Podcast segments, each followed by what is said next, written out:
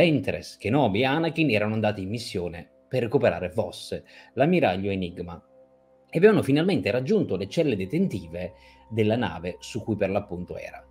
Ma arrivati, Voss, nonostante avesse questo alone di lato scuro, per Obi-Wan era totalmente normale, totalmente a posto. Sì, ha qualche ferita, sì, è stato torturato, ma sembra lo stesso. Ventress in disaccordo. Ma come? Non ti accorgi, non lo senti, il lato scuro qui è ovunque. Dobbiamo liberarlo, ma c'è solo un modo per farlo. Dobbiamo ucciderlo. Ed eravamo rimasti con Ventress che levava la spada diretta verso l'amato, pronta a ucciderlo. Kenobi però ovviamente si mette in mezzo, si frappone tra lei e Voss.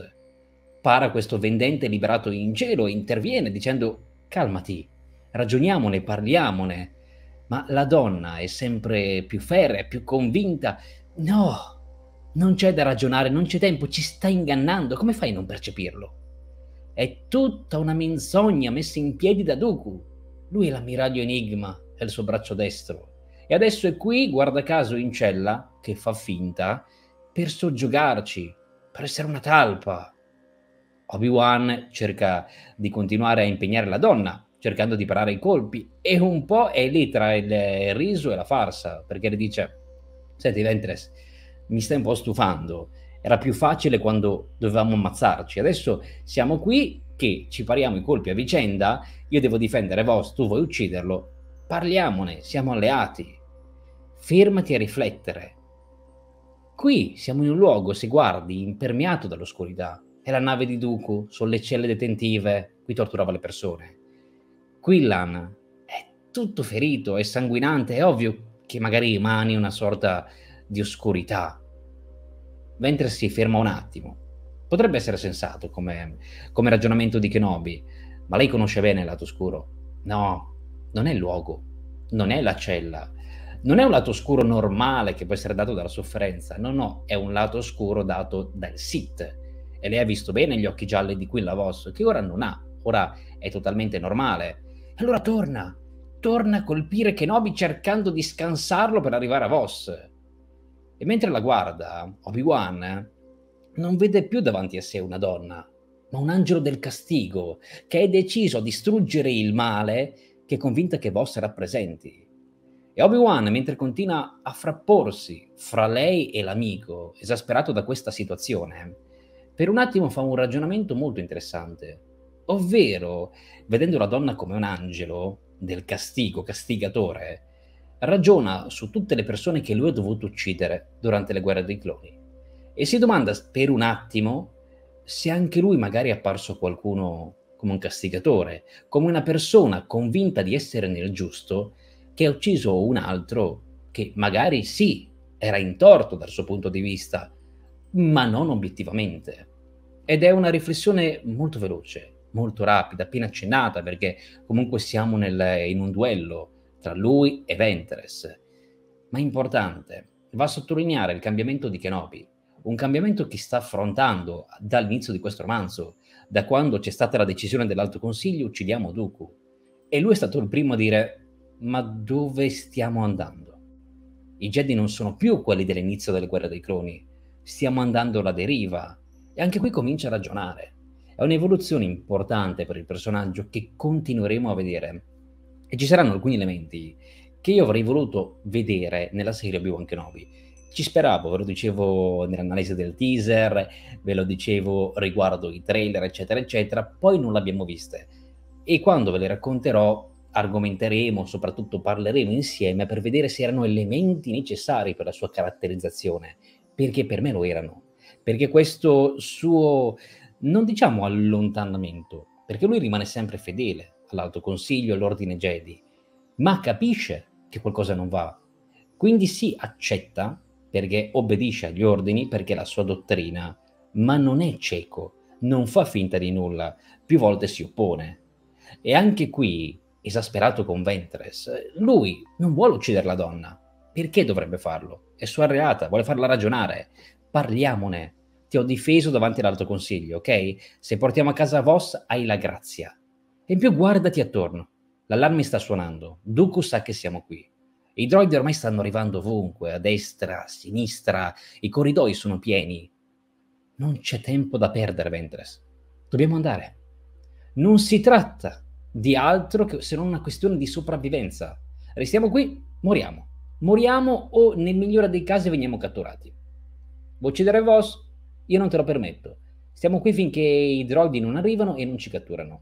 Altrimenti, facciamo come dico io, prendiamo Vos che è ferito, raggiungiamo la tua nave, la Banshee, andiamo io, te, Anakin e Vos, e poi ne parliamo con calma. Se Vos è caduto al lato oscuro, allora ne argomenteremo, vedremo il da farsi. Ma ora non è il momento, ora non si può combattere. E Ventress, per, sentendo queste brevi parole, comprende che Obi-Wan ha ragione. Obi-Wan, il diplomatico delle Guerre dei Cloni, abile oratore, abile a parlare, abile a convincere le persone, e di nuovo c'è riuscito, perché ha ragione. Il rischio è troppo alto, perché rimanere lì? Bisogna darsi alla fuga. I droidi sono troppi, sono ovunque. E quando Ventress se ne rende conto, insieme a Kenobi inizia una piccola resistenza. Cercano di ritagliarsi una via di fuga, scappano nei corridoi e in quel momento incontrano Anakin che sta facendo lo stesso, si è tagliato nel soffitto una via di fuga ed è sceso da, per riunirsi al gruppo. Ha perso Dooku, non ce l'ha fatta ad affrontarlo, lui sperava di ucciderlo, sperava finalmente di portare a termine la missione, ha fallito. Lo sapevamo già che non ce l'avrebbe fatta, perché Anakin ucciderà Dooku nella vendetta dei Sith, ma ci ha provato, era partito con questa spavalderia, non viene descritto il loro scontro. Quindi magari Dooku è scappato, magari Anakin si è trovato in inferiorità numerica, pieno di droidi anch'esso. Sappiamo solo che il gruppo si è riunito. Quindi c'è Voss, Anakin, Ventress e Obi-Wan. E loro stanno correndo, stanno tornando alla Banshee, che è nell'hangar, erano atterrati dentro l'hangar della nave, ma arrivati lì hanno una brutta sorpresa. Ormai la Providence è allarmata. C'è l'allarme che suona in continuazione, sapete quell'allarme separatista, con quel suono ridondante, con quelle sirene rosse. I droidi stanno arrivando e ovviamente sono attivi le difese, sono attivi i portelli dell'hangar, quindi sono chiusi. Non puoi andartene. Centinaia di droidi stanno arrivando. Voss è tumefatto. Fa fatica a reggersi in piedi, lo tiene Obi-Wan e Anakin, però vuole farsi avanti.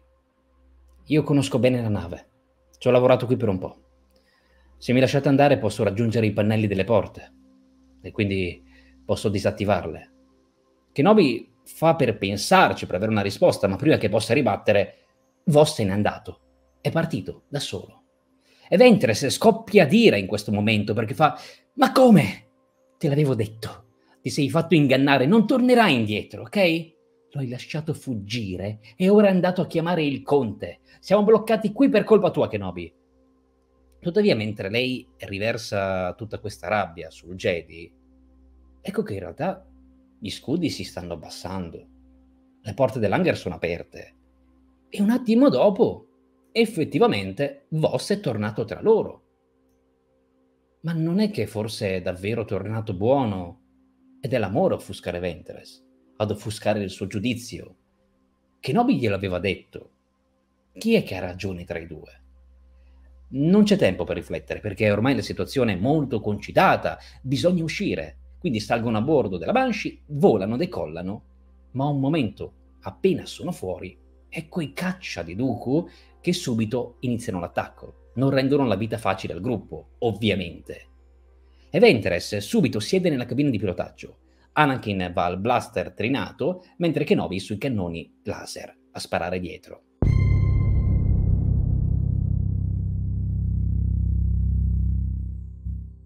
Le navi separatiste sono ovunque, stanno arrivando, era una zona comunque nemica dei Confederati, e sebbene le virate di Ventress siano eccezionali, riescano a evitare i colpi, riescano a disorientare i nemici, a farli anche schiantare o collidere tra di loro, e comunque i colpi dei Jedi siano altrettanto precisi, con Anakin e Kenobi che sono esperti artiglieri ormai in tutti questi anni di guerre, quindi colpiscono sempre il bersaglio. È comunque arduo seminare gli inseguitori, è arduo evacuare una zona, una zona nemica, e in cui gli avversari sono ovunque. Quindi Voss, per incrementare le loro possibilità di successo, si propone, vuole aiutare, ci sono anch'io, mi metto a un cannone, ma Ventress lo proibisce, non vuole. No, tu non tocchi nulla. Questa è la mia nave, tu non tocchi nulla. Non si fida. Lei è convinta che l'uomo sia effettivamente una talpa, un traditore, che serva ancora a Dooku. E quindi, cosa fai? Gli lasci toccare il blaster, il cannone?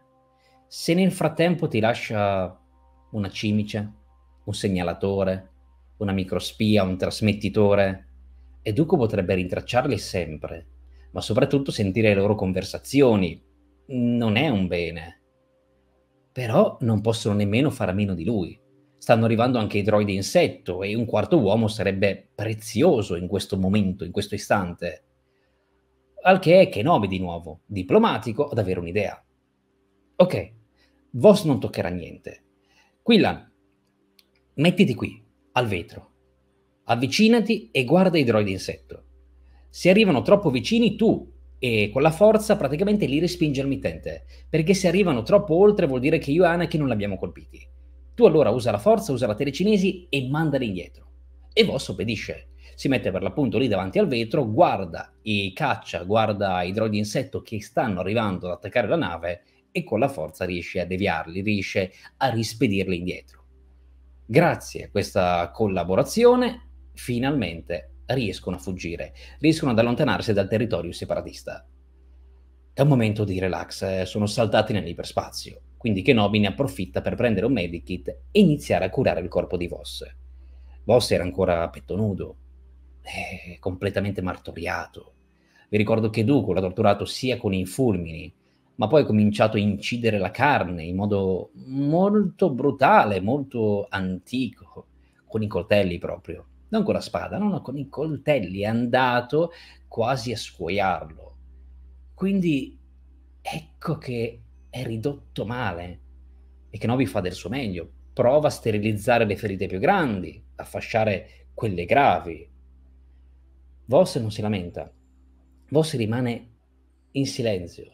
Lo vedi soffrire da qualche espressione, però la cosa che lo turba di più è il suo rapporto con Ventress. Infatti appena è medicato, si alza e, arrancando, zoppicando, va nella cabina di pilotaggio. La nave è piccola, quindi ogni cosa che si dicono in quel momento la sentono anche Anakin e Kenobi, che sono ovviamente dietro nella stiva. E Voss vuole scusarsi di nuovo, provare a farsi perdonare da Ventress. Mi dispiace, non ho mai voluto farti del male, non volevo sul sereno. Conosci bene Dooku. Lo conosci meglio di me e sai che mi stava spiando. Quando tu sei venuto a salvarmi, io stavo recitando. Ero nella parte. Fingevo di appartenergli. Fingevo di servirlo. Stavo facendo finta di essere il suo apprendista. Ma tu in cuor tuo sai che non era vero. Sai che non è così. Io e te, noi, noi... Non esiste alcun noi, risponde fredda Ventress, che ormai è di nuovo adirata. Il Quillan che conoscevo io è morto, è morto quella volta, e stammi lontano, o ucciderò anche te. Dall'altra parte, in fondo, nell'hangar, ci sono Kenobi e Anakin che hanno sentito tutto. Sono un po' imbarazzati, non sanno bene che dire. E Voss torna da loro. Non si aspettava una reazione simile, quindi... è sconvolto. Vede i compagni, anche loro in volto sono dispiaciuti per la risposta, ma entrambi, Kenobi e Anakin, vedono questa situazione da punti di vista differenti, ed è normale. Ovvero, per Obi-Wan non è facile confortare l'amico, lui non è che ha grandi esperienze sentimentali e non saprebbe cosa dire. C'è stata Satine, sì, ma lui si è comunque distaccato, scelto di seguire l'ordine Jedi, e poi con Satine era una sorta di amicizia, di grande rispetto, di un amore platonico che non poteva essere, però non è mai arrivato al bacio, all'affetto fisico, come invece Voss e Ventress o Anakin e Padme. Quindi non sa cosa dirgli, però il suo pensiero è uno, è per l'appunto fedele alla sua dottrina. Vabbè. Sì, Ventress ti ha risposto male, tuttavia Voss è un Jedi, e come tale non può avere attaccamenti. Quindi Kenobi cosa pensa? Eh vabbè dai, in questo momento Quillan sta soffrendo e soffre sicuramente molto, ma un giorno, tra un mese, un anno, un po' di più, vedrai che Quillan ringrazierà Ventress per aver dato fine a una relazione impossibile per loro, che non avrebbe mai potuto proseguire. Quindi dal punto di vista di Kenobi questa situazione è negativa adesso, ma un giorno sarà positiva, perché nel pensiero del Jedi è così. Quillan non potrebbe innamorarsi, Quillan non potrebbe avere un futuro con la, la donna. Anakin, che invece ha esperienza con Padme, sa cosa vuol dire litigare, sa cosa vuol dire amare una persona, sentirsi perso per lei, disposti a fare di tutto. È più empatico, si avvicina a Voss, capisce il suo sentimento e lo rassicura. Gli mette una mano sulla spalla e gli dice: Quillan, stai tranquillo, ok? Tu pensa solo a riposare, a recuperare dalle ferite. Ventress è ancora scossa e turbata. Sappiamo tutti cosa è successo.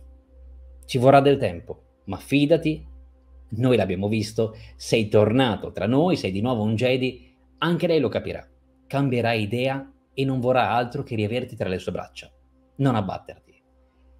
E Voss riconosce in quelle parole una nota velata di conforto, ma non è abbastanza.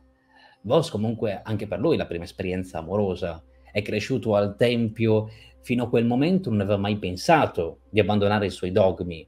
Ventress è stata la prima a fargli mangiare la mela di Adamo ed Eva, per l'appunto quel paragone biblico, a fargli scoprire questo sentimento che non pensava di avere, e quindi non è preparato a dover soffrire le pene d'amore.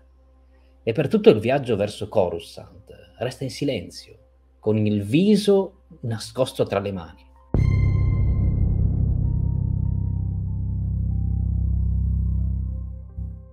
Arrivati finalmente al tempio, dopo un viaggio che sembra interminabile, dati i sentimenti negativi e dato l'imbarazzo di Anakin e Kenobi, che sanno di essere in mezzo a una coppia che non si parla, sta litigando, non sanno che dirsi, la nave è piccola, stanno tutti in silenzio per tutto il viaggio, che quindi sembra molto più lungo di quanto in realtà sia.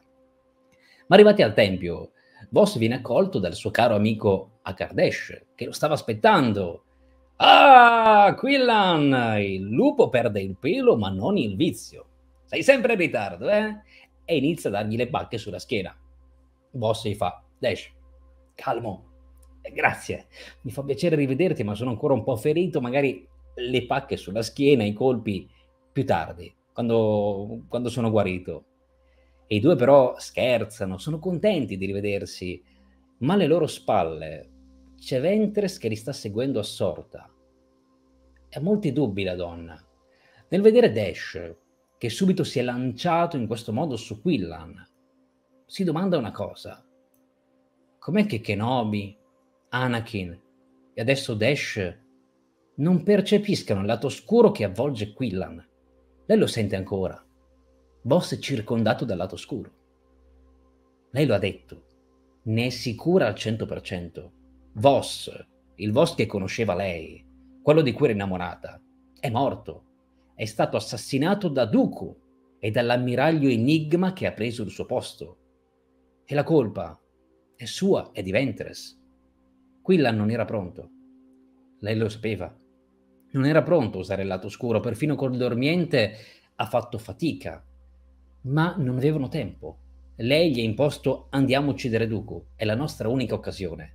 Potremmo non averne un'altra, quindi sono partiti per quella missione su Raxus prima che Voss fosse pronto. Il fallimento, in qualche modo, è colpa di Ventress, che è stata un'insegnante molto brava, ma non impeccabile. E ripensando a quello che è successo, ripensando al fatto che, come tanti insegnanti, come Luke con Ben Solo, o se vogliamo anche Obi-Wan con Anakin, quando si fallisce è molto più dura superarla.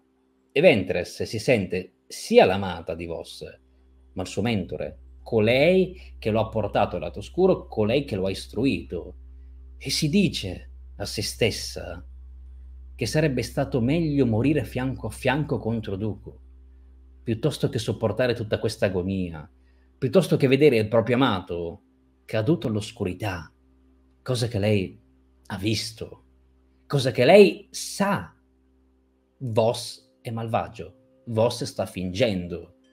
Eppure, nonostante questa evidenza, nemmeno l'Alto Consiglio sembra percepire l'oscurità che aleggia sull'uomo.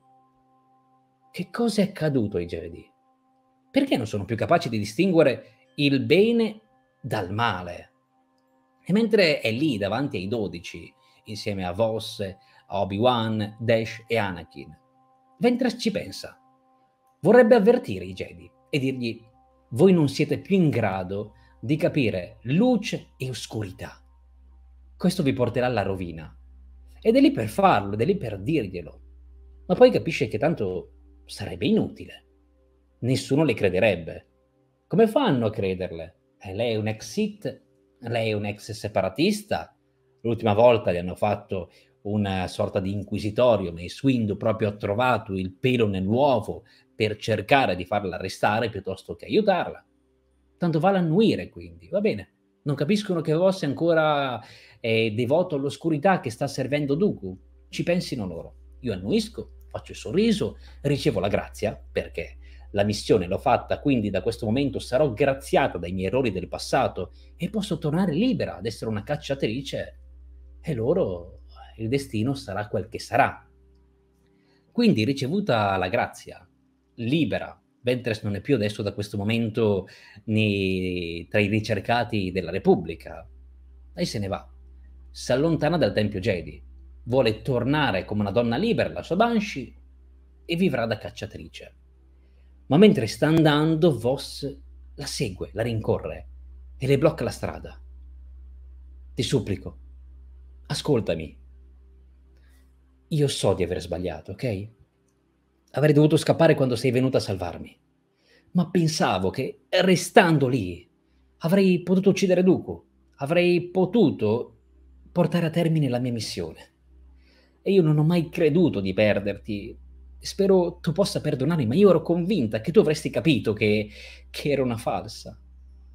I nostri sentimenti, il nostro amore, era reale. E io ti ho perdonato per aver ucciso Tholme, il mio maestro, il mio amico, e ti chiedo ora di fare altrettanto. Perdonami. Ti amo, Ventress, e, e voglio un futuro con te. E a queste parole il cuore di Ventress sussulta, e lei ha percepito nella forza che Voss è sincero. E allora è possibile che sia lei a sbagliarsi e non l'ordine Jedi. Magari l'amato ha davvero controllato l'oscurità. Magari è davvero tornato indietro. La donna sta per cedere in questo momento, però si guarda attorno. Statue dei Jedi, Tempio Jedi. Voss non ha detto nulla all'Alto Consiglio della loro relazione, l'ha tenuta nascosta. Ha scelto di essere un Jedi. E quindi Ventress, nel dubbio che l'amato sia tornato o meno indietro, gli accarezza la mano. Gliela tocca leggermente sotto la tunica, senza farsi vedere. E con un amaro sorriso, in memoria di ciò che è stato il loro amore, si limita a dirgli poche parole. Se anche fosse vero che mi ami, se anche fosse vero che sei tornato indietro, mi sono sbagliata. Io spero sia così, Voss. Io spero che tu sei il Voss che conoscevo, il Voss che ho amato. Ma hai scelto, hai scelto la tua strada. Sei tornato un Jedi e non abbiamo un futuro insieme. Pronunciando queste parole, Ventress si volta, perché le ha dette con trasporto, le ha dette con emozione, quasi la sua voce era rotta, spezzata, non riusciva a finirle, e si è girata per non farsi vedere che stava lacrimando. Lei se n'è andata con le lacrime in volto. E Voss è anch'esso distrutto, ma non ribatte. Perché la donna ha ragione. Lui è tornato un Jedi. Sta indossando di nuovo la tunica Jedi. Quindi non hanno un futuro insieme.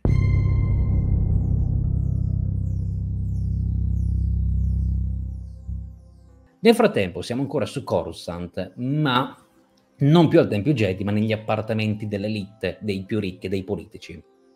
Anakin ne ha approfittato del trambusto, è tornato Voss, tutti stanno parlando di lui, tutti vogliono riabbracciarlo. Oh, nessuno mi guarda, me ne vado, mi allontano dal tempio. E dove va quando si allontana dal tempio? Torna da sua moglie, da Padme Amidala, che lo aspettava per cena. Gli amati infatti sono lì, si stanno rilassando, stanno chiacchierando, bevono del buon vino e Anakin ne racconta tutta la storia, con qualche piccola modifica, perché sì, e Voss era stato mandato a catturare Dooku, non assassinarlo. Come fai a dire a una senatrice della Repubblica, del Senato, che i Jedi hanno fatto una missione non approvata da Palpatine, non approvata dal Senato, quindi una missione che non poteva avvenire, per uccidere il nemico? Non puoi. E quindi Anakin si prende qualche libertà creativa.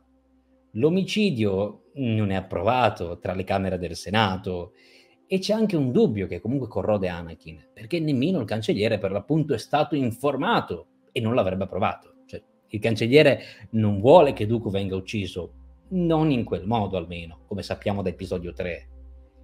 E quindi Anakin, mentre si prende qualche libertà, mentre camuffa, mentre parla alla moglie, ha dei pensieri comunque. Com'è che l'Alto Consiglio da un momento all'altro decide da solo, in autonomia, quello che gli va? Quante altre decisioni avrà preso senza interpellare Palpatine? Perché Anakin non fa parte dell'Alto Consiglio, era stato chiamato per essere lì a parlare di quella missione, ma le altre volte è già successo, era la prima, hanno preso altre decisioni scavalcando il cancelliere supremo, quindi imponendosi come leadership, come autoritari. Eh, non è corretto, eh. Perché i Jedi si stanno muovendo in segreto? Perché fanno tutto nell'oscurità? E Anakin, mentre ragiona, si rende conto sempre di più che non è d'accordo su molte cose e rivela a Padme ciò che può. Lui non riconosce più l'Alto Consiglio. Sembra che ormai abbiano sempre qualcosa da nascondere. È tutto un macello. Nella missione, quella di Voss, hanno voluto coinvolgere Ventress, un'ex nemica della Repubblica, e Anakin non era d'accordo, ma nessuno ha richiesto la sua opinione. Così lei ha sedotto Quillan. Se Voss è davvero passato al lato oscuro, per Anakin è colpa della donna. Lei voleva renderlo più forte e lui non ha resistito. Non doveva incasinarsi con lei, con una donna così, un Jedi non dovrebbe avere... Si ferma, perché stava dicendo un Jedi non dovrebbe avere attaccamenti. E in quel momento c'è Padme che lo sta guardando sorridendo. Anche loro hanno attaccamenti, anche loro stanno violando i dogmi. E quindi Anakin si blocca distinto. E anche qui si rende conto di una cosa. Tutte quelle parole che gli sono uscite in modo falso, in modo ipocrita, ma sai che sembrano quasi un dogma, sembrano quasi che i Jedi siano indottrinati a dire delle cose. Molte volte non ci credono. Anche Anakin in questo momento le dette a raffica, quasi come un registratore, perché da quando ha nove anni gli fanno ripetere queste cose. E si è reso conto, cioè, no, sono falso, sono ipocrita, sono il primo a fare la ramanzina a Voss perché mi hanno insegnato ciò, ma non siamo troppo diversi. E allora come faccio a giustificarmi? Perché devo giustificarmi, devo riuscire a trovare una differenza tra me e lui, perché se siamo uguali anche io sto violando il codice, anche io potrei essere incline al lato oscuro. Qual è la salvezza? Qual è la giustificazione morale che mi fa dire io sono diverso da lui che ha sbagliato? Eh beh, Anakin guarda la moglie e fa sì, è vero, anche, anche noi abbiamo violato i dogmi, ma siamo diversi. Io e te ci amiamo, e ci amiamo davvero. Ventress non sarebbe capace di amare, Voss non prenderebbe mai veramente a cuore un'assassina, è stato soggiogato. Lei lo ha sedotto per condurlo al lato oscuro.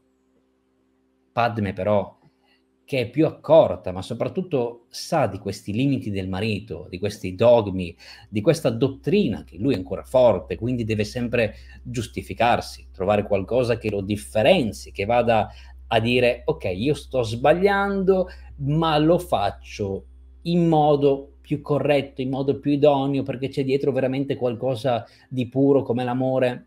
Anakin continua a cercare in tutta la trilogia prequel, dal da episodio due, da quando si sposa, a episodio tre, delle giustificazioni per i suoi comportamenti. Voglio più potere per amore, per salvare Padme. Non è così, non c'è del lato oscuro per amore Anakin, c'è del lato oscuro perché, come tutti i Sith, vuole più potere. Non lo fa per amore, lo fa per il potere, questa è la differenza. Non c'è nessun Sith, se ci pensate, nei prequel, che cade al lato oscuro per amore. Anzi, è l'amore a farti tornare indietro. Se Voss è tornato indietro, ancora abbiamo il dubbio, l'ho fatto per Ventress, per amore. Quindi l'amore apre una porta verso la luce. Ma Maul non ama nessuno. Cede al lato oscuro, viene istruito al lato oscuro perché vuole più potere. Palpatine. Palpatine addirittura, per andare a giustificare il fatto che i Sith non amino, ma vogliono il potere, nei sequel ha avuto un clone, un clone che per l'appunto ha avuto una moglie, ha avuto quindi poi una figlia, Rey, la nipote di Palpatine. Dooku, Dooku lo ha detto, io sono passato al lato oscuro per diventare più potente dei Jedi, l'amore non c'entra nulla. Anakin si giustifica, lo faccio per amore, no, lo fai per te stesso, ed è un po' la morale anche di Breaking Bad, chi l'ha visto, che Walter White continua, no, lo faccio per noi, lo faccio, giustificazioni, lo faccio per la famiglia. Arriva un certo punto che dici, no, l'ho fatto per me, perché io volevo più potere, e l'ho sempre voluto. Anakin vuole più potere fin da episodio due, quando muore sua madre. Poi trova un'altra scusa, mia madre è morta, sta morendo anche Padme, lo faccio per lei. Lui vuole impedire, vuole lui per puro egoismo, e Yoda glielo dice anche in qualche modo, sbagliando il modo in cui glielo spiega, però prova a dirglielo. Non devi trattare le cose in modo egoistico, perché altrimenti vuoi solo più potere. E quindi dobbiamo tenere sempre in considerazione questa parte di Anakin, che tenterà sempre di giustificare le sue scelte in modo da giustificare i suoi errori, in modo da patinarli con qualcosa di più romantico, di più dolce, di più altruistico. Ma se diventi un Sith è perché ti muovi per egoismo. Quindi non dimentichiamocelo, George Lucas dice ciò, ed è ciò anche nel canon. E quindi Padme, sapendo questi limiti del marito, lo guarda e gli fa, Anakin, noi ci amiamo, magari si amano anche loro. Perché Voss e Ventress non possono amarsi? Tu li hai conosciuti, però non sai come sono nell'intimità tra di loro. Lei è un'assassina spietata, è cambiata. E Voss, anche lui, non è più lo stesso. Io l'ho visto raramente, però mi è sembrato diverso. Magari anche l'amore tra loro due è un, è un sentimento forte. E magari che è stato quello, è stato l'amore, il forte sentimento per mettere a Quillan di tornare indietro, di abbandonare l'oscurità.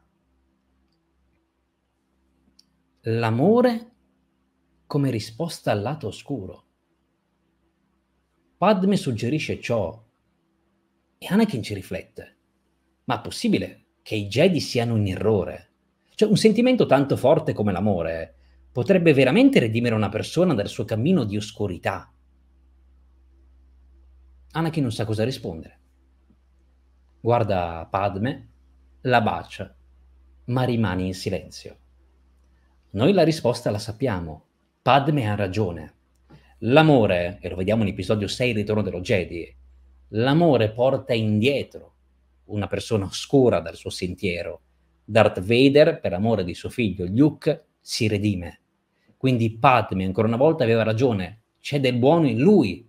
E quel buono puoi rievocarlo soltanto con un sentimento forte come l'amore. Quindi se anche Voss è caduto al lato oscuro, c'è del buono in lui, ma l'unica persona che può smuoverlo non sono i Jedi, non sono i suoi amici, è Ventress, colei che lo ha amato.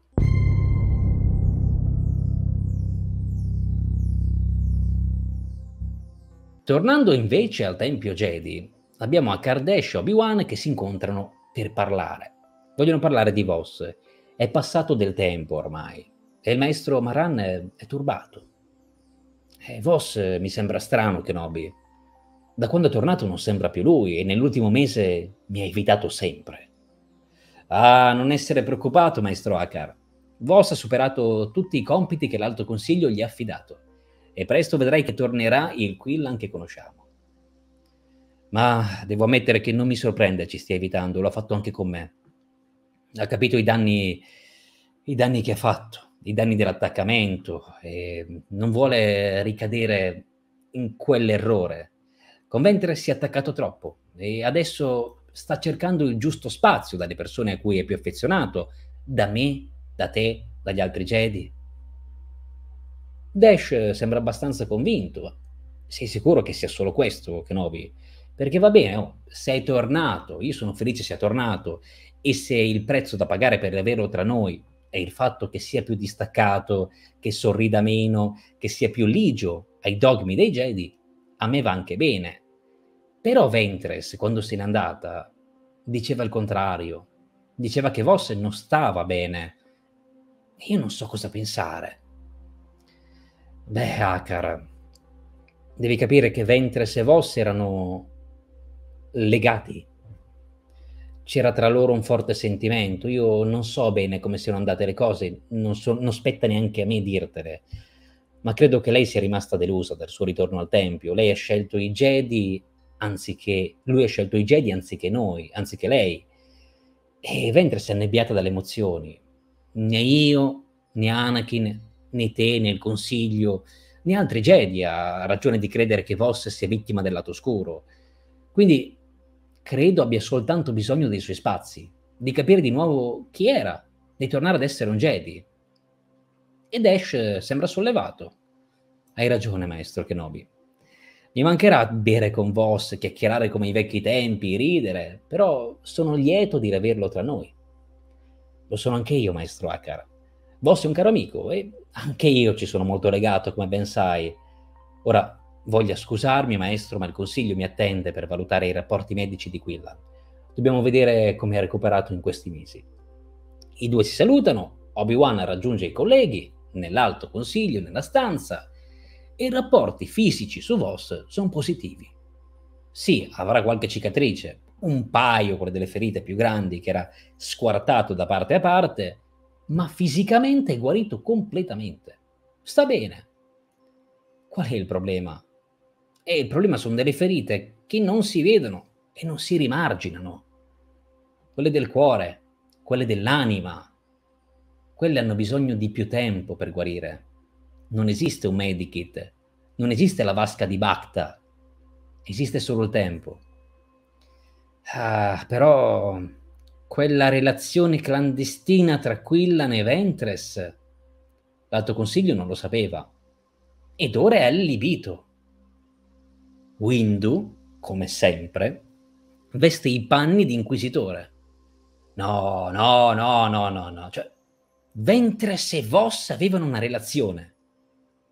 Ventress non è una persona buona verso cui provare dei sentimenti. Voss non l'amava, è stato sedotto. E non lo voglio sul campo di battaglia in questo momento con me. Windu, di nuovo, si comporta molto come Anakin. E qui vediamo le similitudini tra Skywalker e Windu. Entrambi sono convinti che Ventress abbia sedotto Voss, che non si sia innamorato. Che l'amore tra due persone così non possa esistere, anzi che l'amore non possa esistere per una persona come Ventress che è attratta, o almeno lo era, dall'oscurità. Di nuovo Kenobi però cosa fa? Se Windu veste i panni di inquisitore, Kenobi è l'avvocato difensore, difese Ventress ed ora difende l'amico Voss. Con tutto il rispetto, maestro Windu, Quillan ci ha raccontato tutto, è inciampato, ma non è mai caduto al lato oscuro. Ha finto di servire Dooku per avere informazioni da usare contro di lui.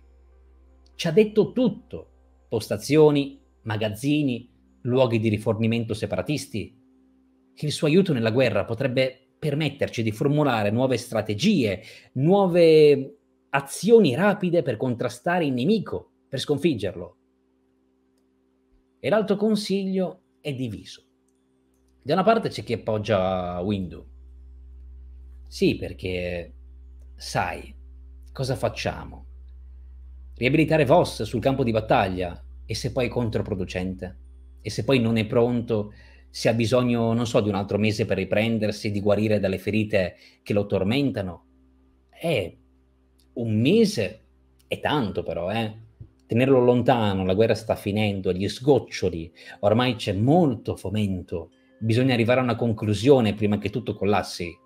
Tenerlo fuori gioco potrebbe essere un pro, perché se non è pronto alla prima scossa emotiva, questo mi ricasca al lato oscuro e siamo finiti. Torna a servire Dooku, quindi non serve a niente che sia tornato indietro.